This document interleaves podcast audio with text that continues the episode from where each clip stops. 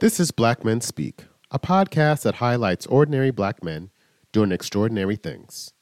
I am your host, Keith Dent. Welcome to part two of my interview with Darrin Bell, author of The Talk, a coming of age graphic novel of his life growing up in Los Angeles. We pick up where Darrin discusses how he comforts the afflicted and how his approach to editorial cartooning changed after winning the Pulitzer Prize. On that note, let's start the show.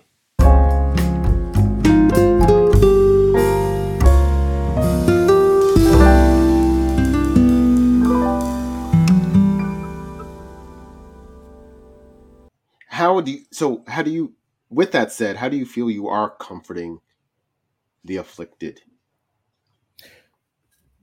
Well, like, like I said, I don't I don't think I've realized that no matter no matter how good a cartoon I do, even if it even if it wins the Pulitzer Prize, it's not going to change the minds of anyone who doesn't want their mind changed. So it's not going to change the world. But what my work does do is it tells people who've gone through these things that they're not imagining it, that it's real. And I think that is a that is such a such a game changer if i if i when i was a kid if i had realized that i wasn't imagining things i think you know i would have been a lot happier it would have been a lot harder for people to convince me that i was that there was something wrong with me or that i was bad mm. you know mm-hmm. i that's what i want my work to give people just um just the knowledge that they're actually seen and heard and their experiences are not just in their head. Right. Okay, great. Well, thank you for that. Um, so one part of the thing with the kind of was the imagery of your book as well. And a very important part of the book was something that wasn't even living and breathing. Uh, and that was the rock. Oh. Um, the rock you carried for a very long time, I guess for 12 years in your pocket. Mm-hmm. Um, why, why did you do that for one? And two, 12 years later, you decided that you no longer needed it and you threw it in the ocean. What was the point of that? And what was it that gave you the confidence that you no longer needed it? Well, The Rock after the incident with well I'll, I'll, back up. Before the incident with the police officer and i go through this in the in the prologue of the book there was some doberman pinschers doberman pinschers in the neighborhood vicious dogs that would always chase me home from the school but from the from the bus stop. They never bit me. They would always nip at me and snarl and and you know, they were as big as i was and they were toying with me and i knew that at any moment they could if they decided to, that this wasn't any any fun anymore they could just eat me and and be done with me mm. and so then later the the thing with the police officer happened and i when i when the when the officer confronted me i had the same exact feeling that i got from those dobermans and the officer ended up leaving um, and on my way home, I I heard the Dobermans, and I I told myself, not anymore. I'm not running anymore. I was kind of ashamed at how I how I cowered in the face of the officer, and I thought I'm never going to do that again. I'm I'm always going to stand up. So when when I heard the Dobermans on the way home, I picked up the nearest rock I saw, and I was ready to try to bash in some bash in some teeth if they came for me. right. Uh, but they they left me alone that day. May, maybe they could sense the change of change of attitude I had. Mm. Um, and because they left me alone, when I got home, that rock had become very special to me, and I held that rock for the next for the next twelve years. And anytime I felt, I think anytime I felt afraid, um, or or like there was an overwhelming situation that I didn't know how I'd how I'd make it through it. I had that rock in my pocket, and I would just feel the rock and remember and remember how how strong I felt during that walk home. with mm-hmm. even even though all the dogs were barking around me, I felt invincible on the way home because I was going to deal with them. Right. But then after a while, something like that kind of stops feeling empowering and starts to feel like a crutch. You know, I, I started to think, could I started to actually feel like what happens if I lose this rock? this this rock is like my superpower. Right. You know, it And were and, there times where you you might have lost it or times where you thought you had lost it but then found it? Oh yeah, there were some times where I where I thought where like my mom had found it and and th- I remember my mom, my mom threw it out once because she thought it was just junk, and I remember digging through the trash can. Wow! And through a couple trash cans until I found it, and I was just frantic to find that thing. But you know, I, when when I was about to go away to college, I thought I'm about to become an adult. I don't want to ever find myself crawling through trash cans looking for this rock. Yeah. And and I thought, you know, it's not the rock that's strong; it's me. Mm-hmm. So I thought that's so. It, I had an epiphany. I thought I, I I don't need this rock, so I threw it away, and that was yeah. a big deal for me. That's that's great. That's great, and um, I guess if we all could have that sense, especially when we're, we're younger, because we feel that one we're we're alone we're the only one that has these issues and and not being able to turn inward for that strength or that we can get through it um, but to finally um, have that and get that i thought that's great mm-hmm. um, another thing that fascinated my part you know was fascinating about the part of the book that i'd love you to touch upon was the fact that senior year, once you're you're up there and you receive the award and you have had finally gotten through your four years of high school, you had mentioned that you felt you had wasted so much time, and I was I was, and I was like, wow, at the at the um, I'm in, I guess at the time the pinnacle of your your life and the fact that you had especially all the trauma that you had dealt with you know this same you know same journalism teacher i think it was a journalism teacher or uh, dean of discipline, whatever you want to call it, you know—I kind of singled you out and as the vice principal. Vice principal, and you had overcome that. Um, you felt. Why did you feel you had wasted time? Well, you know, I I didn't know any. For instance, I I, I didn't know any any black people who played the piano or you know who or who were in academic decathlons or anything like that when I was growing up. And I think because of that, I thought, well, that stuff's not really for me. Um, but it w- it could have been, you know, I, I could have there. I I won senior year. I won I won a journalism award. They made the award up just for me because because uh because of my work on the paper. But I mean, there were so many other awards I could have won uh, that that other kids were winning, and those kids were almost all white, um, almost all and or Asian, and it was because you know they they knew from the start that that stuff was for them. Mm-hmm. And you know, I was sitting there realizing I could have it, before I knew I won that journalism award. I thought I, I, saw all these kids my age up on that stage, and I realized I could have been up on this stage if I hadn't been um, wasting time thinking that that that that stage wasn't for me. Okay, and then you realize that the that stage was for you, um, and the fact that they, which is even more awesome because they the teachers or the leadership felt uh, your greatness was so evident to create an award on your behalf. Yeah.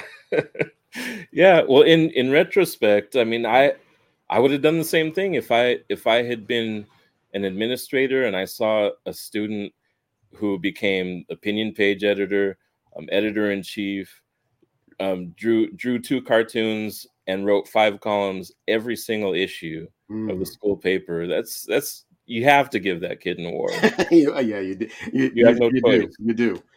and, oh, and so yeah, um, let me ask this: so, were um, people that read read your column were they surprised um, that you were so young? Um, well, no. I mean, the, the column was in was in my high school paper, so Okay. they they knew I was a high school student. Okay, gotcha.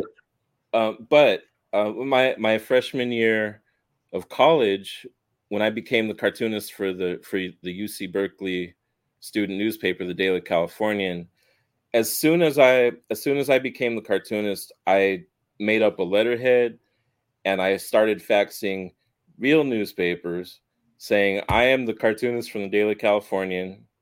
And you know, I assumed that there were people in those newsrooms who had gone to Berkeley. And I was right. And you know, that that made them look long and hard at the cartoons mm. that I was sending them. So I they ended up buying they started buying them after a while. It, it took it took a year. I faxed Okay. cartoons to them almost every day Every day. for a okay. year. Finally, the the editor at the LA Times called me and said, um, "If if we assign you a cartoon every other week, would you please stop faxing us?" So, um, yeah, people were people were surprised when they found out how young I was when I started running in in mainstream newspapers. I was only twenty. And and did they know you were of color? Um, at the LA Times, they knew because I had actually met the editor the Oh, year right. prior. That's right. Um, right. Yeah, it because they they invited they invited the editorial staffs of all the student newspapers in the valley to their headquarters, and I, had, you know, I I you know I met the I met the editor then, so she knew who I was. Um, And were you the only were you the only person of color there? I I was the only black person. Right. There, Okay. there were there were some Asian people there Mhm. and white people. Okay. Okay. Yeah, that's important to know because when you're when you're a cartoonist versus maybe a writer, it's almost ta- painting a picture of the times, and you kind of take yourself out of it. So it could basically be from anyone. Of course, you had to have the talent to do that. So I was wondering when they actually did see who you were, did that actually kind of open people's eyes, so to speak? Um, I I think I'm I, I'm not in I'm not entirely sure because when they when they saw who I was, I wasn't in the room with them, but I I know it might have helped me um, when it came to the San Francisco Chronicle because when I was in college, the whole thing about Prop 209 was happening, where they were trying to get rid of affirmative action. hmm hmm and I was covering that for the Daily Cal at UC Berkeley, and I wanted to, you know, and I thought I could parlay that into getting into the San Francisco Chronicle and a bunch of other papers. So I actually sent, when I sent them a cover letter, I included a photo of myself in it, so that they would know that this these cartoons about Prop 209 are being covered by a black cartoonist hmm and I thought that that I thought that might help, and it it probably did because they they started buying them right away. hmm Okay, makes sense. Makes Yeah. so. that just that was very rare. I mean, there were there were Yeah. plenty of cartoonists talking about race, but they were all white cartoonists, right. and so I- I thought, and I think I was correct that it was an asset to be, you know, to be the to be a cartoonist who wasn't white, who was t- who had a different perspective on all this. Right, right, absolutely. Uh, so yeah, no, a couple more questions because this has been great. I'm glad you uh, were able to take the time.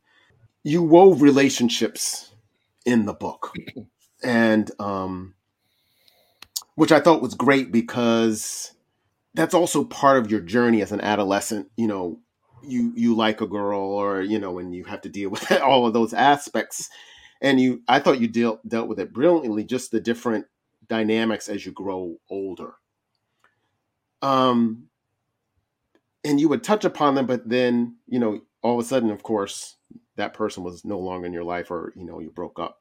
And and what you had mentioned earlier is that yeah, you probably would have been with your high school sweetheart. But my question, which I found fascinating, one because I'm a relationship coach, um, also dealt with some of my own challenges, especially dating women that were not uh, black. Mhm. what were what was kind of the re, you feel is a relationship that impacted you the most, other than you know your wife, of course, because you know you found your true you know once you got married, yes, she was the one for you. But I I was curious to hear that part.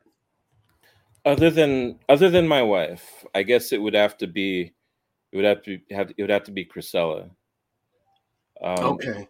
she she was also mixed. She was black and Korean, Oh, okay.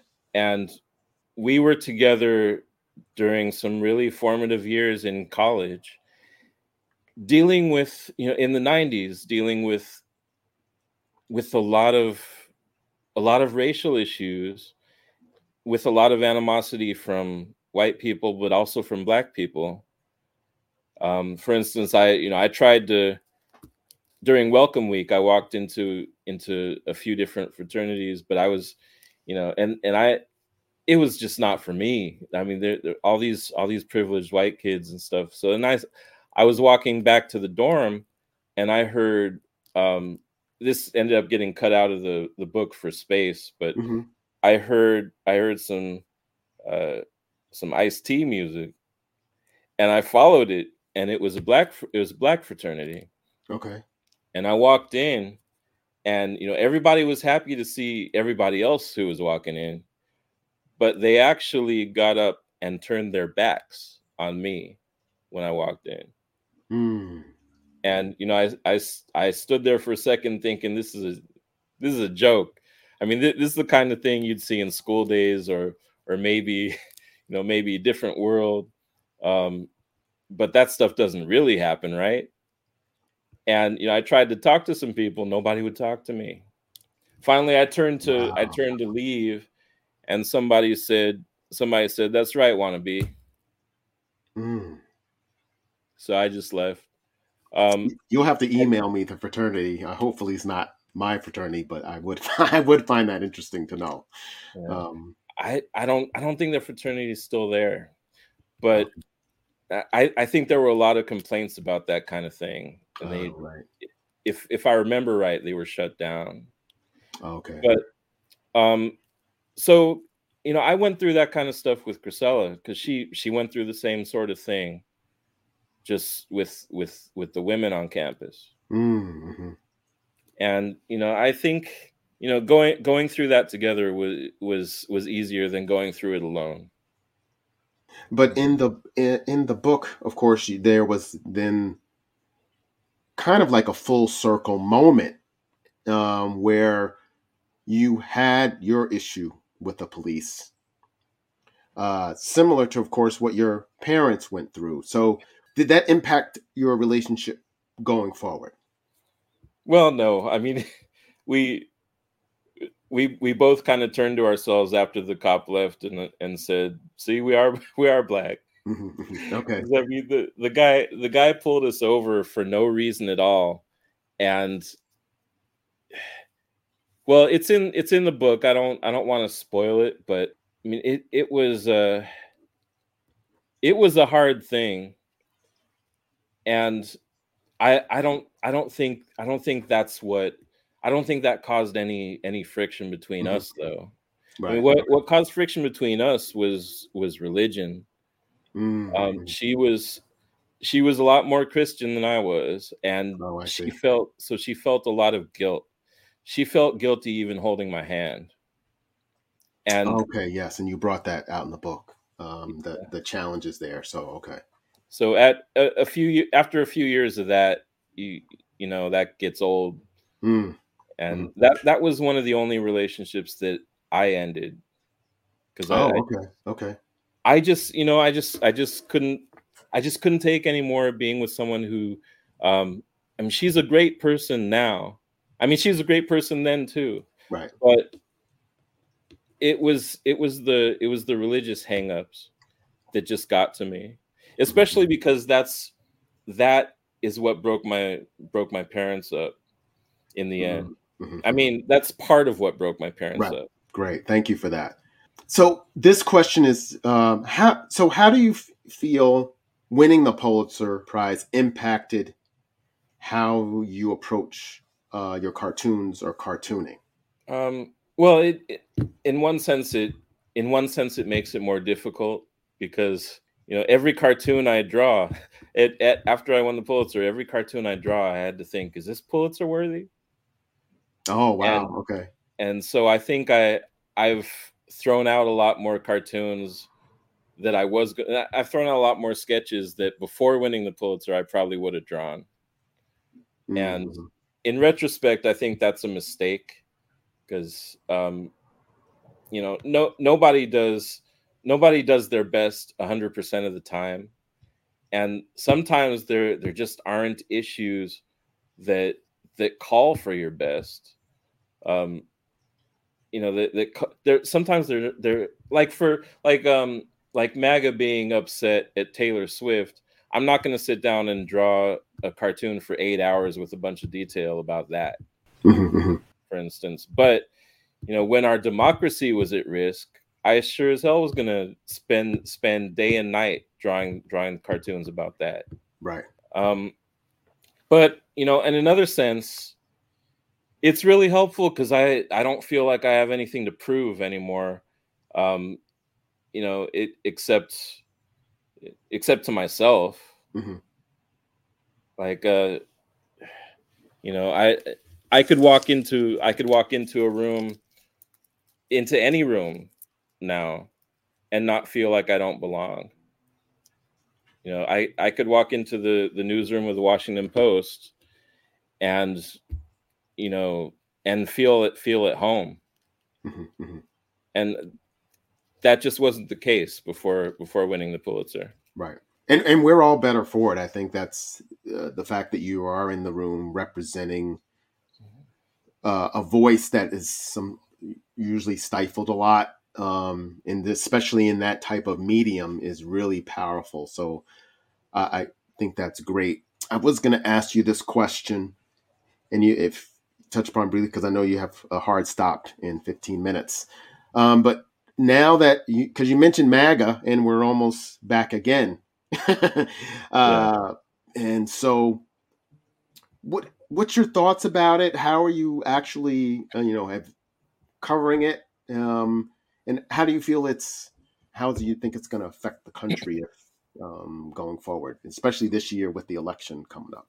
Well, um, as I as I as I said, our country was founded on white supremacy, and spent the next the next 150 years or so writing laws to codify that that white supremacy. Even after even after the Civil War, um, you know, there was Reconstruction, but after a while, you know, after it, predictably, after a while, the white supremacist system said, "Okay, that's enough of that," and they and here's a hundred years of Jim Crow to make up for those for that seven or so years of, re, of Reconstruction. Hmm. Um, here's ten steps backward, you know, for that one step forward you got to take, and you know, that happened after affirmative action too. Um, you know, one step forward, and you know, one generation gets to enjoy it, and then we're going to spend the next forty years trying to dismantle it. And you know, it happened again when Barack Obama was elected Hmm. we got a black president so now we're going to elect the most racist racist white man we could find um, to turn back all the progress you thought you made over those eight years Hmm. and then some and every time there's a moment and, and then there's george floyd. We had we had the like a summer of awakening where those protests there were probably more white people at those protests getting shot and brutalized by the police um, and standing up for social justice than there than there were anyone else. And i knew when i was writing this book that that wasn't going to last because there's always a backlash i mean some people call it a white lash and there, every time there's progress there's a backlash this is more dangerous than any time in my lifetime because it coincides with a big demographic shift. In just 10 years or so, white people are going to be a minority. And they're losing their minds over that. Hmm. And this backlash, unlike any other time in history, is based on an existential fear that they th- that they that they feel. They feel like, you know, all so many of them who've denied that white supremacy exists are upset because they're not going to be in charge anymore, which is, you know, a tacit admission that white supremacy existed and they want to keep it going. And I think they will do anything to keep it going. And the fact that they're becoming a minority means they can no longer rely on democracy, on the vote to keep themselves in power.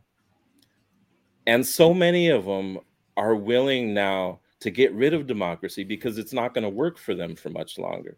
So you know we they're they're they've purged millions of voters, mostly black and Latino, mostly black mm-hmm. since 2000. Um, and you know that's going into overdrive now because they've got the Supreme Court, and the Supreme Court said that's okay.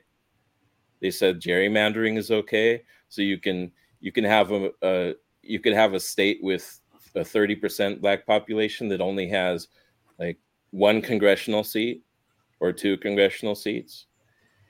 Um, you know, we're we're headed toward and and at the same time they're trying to ban books like The Talk and you know and, and books by other by other black authors. Wow.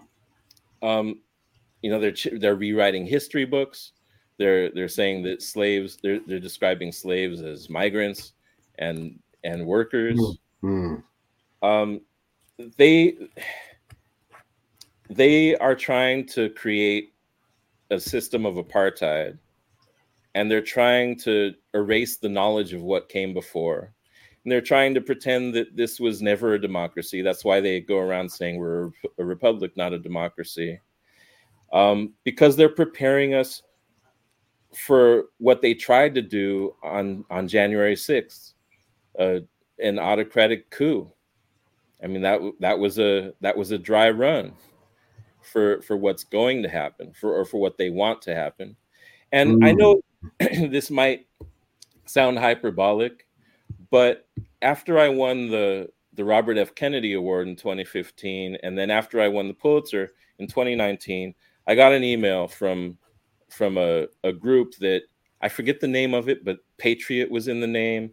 And so that made me think twice and I Googled them and they, they wanted me to draw propaganda for them. They actually called it propaganda. Oh, and wow. They, they, they said that they're, that they're extremely well funded by several billionaires.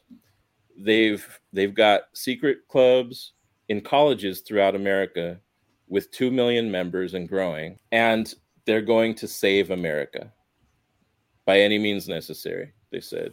So I looked them up, and it turned out they're some far right organization. And they assumed that, you know, they, they told me that I could name my own price.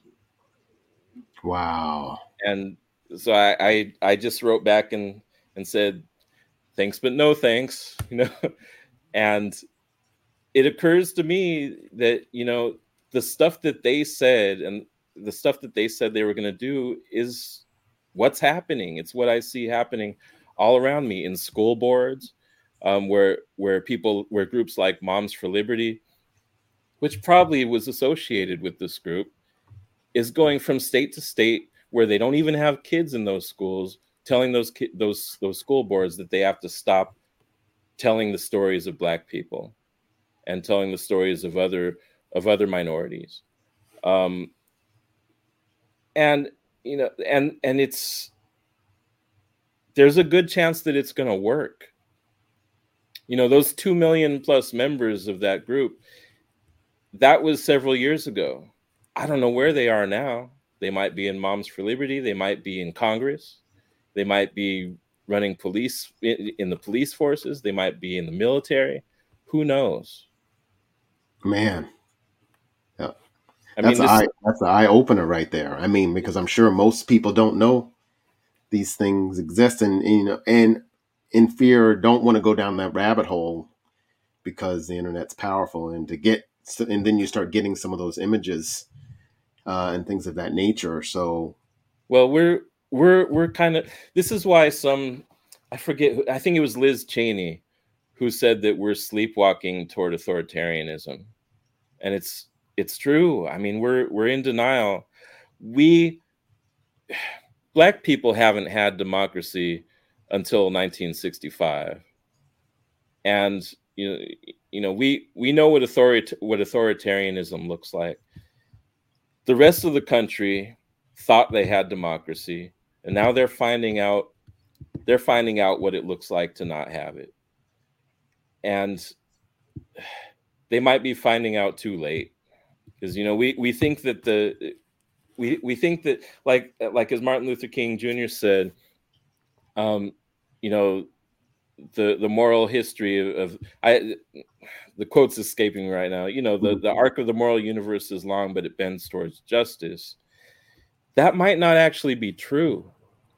You know, the the art for the for tens and hundreds of thousands of years we have not had liberal democracy you know we we haven't had equality it might just be it might not be an evolution it might just be an aberration and we might be headed back toward um you know towards something something that we don't want to be in mm-hmm.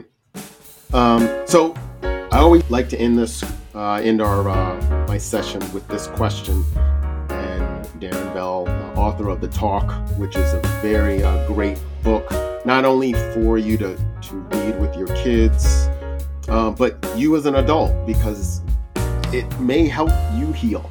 Uh, you know, black, black men, we have a lot of trauma, and, um, you know, just black people in general. So, um, I wanted to leave you this question because I know you just based on what you do and are probably always thinking, always trying, trying to um, do your best for the world. We, we, don't always really think of ourselves, and I think you've kind of touched upon this. But right now, at this moment, how are you feeling as a black man? Well, I'm, I'm a black man who has children, so I, I feel hopeful because children have this innate sense of justice, and every every day when I'm doing my work and if if something bothers me and, and I feel kind of hopeless, um, like especially when I think of the situation that I was just talking about, I look at my kids and you know they've heard the news and they've heard me talk about it and they know that that's wrong and that's got to change.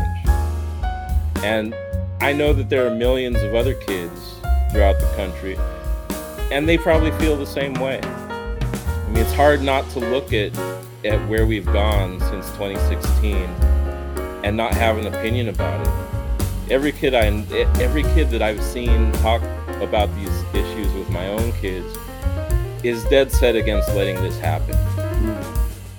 Probably every generation feels like this, but I feel like I feel like um, like we're passing like my generation is passing the baton to some pretty fast runners.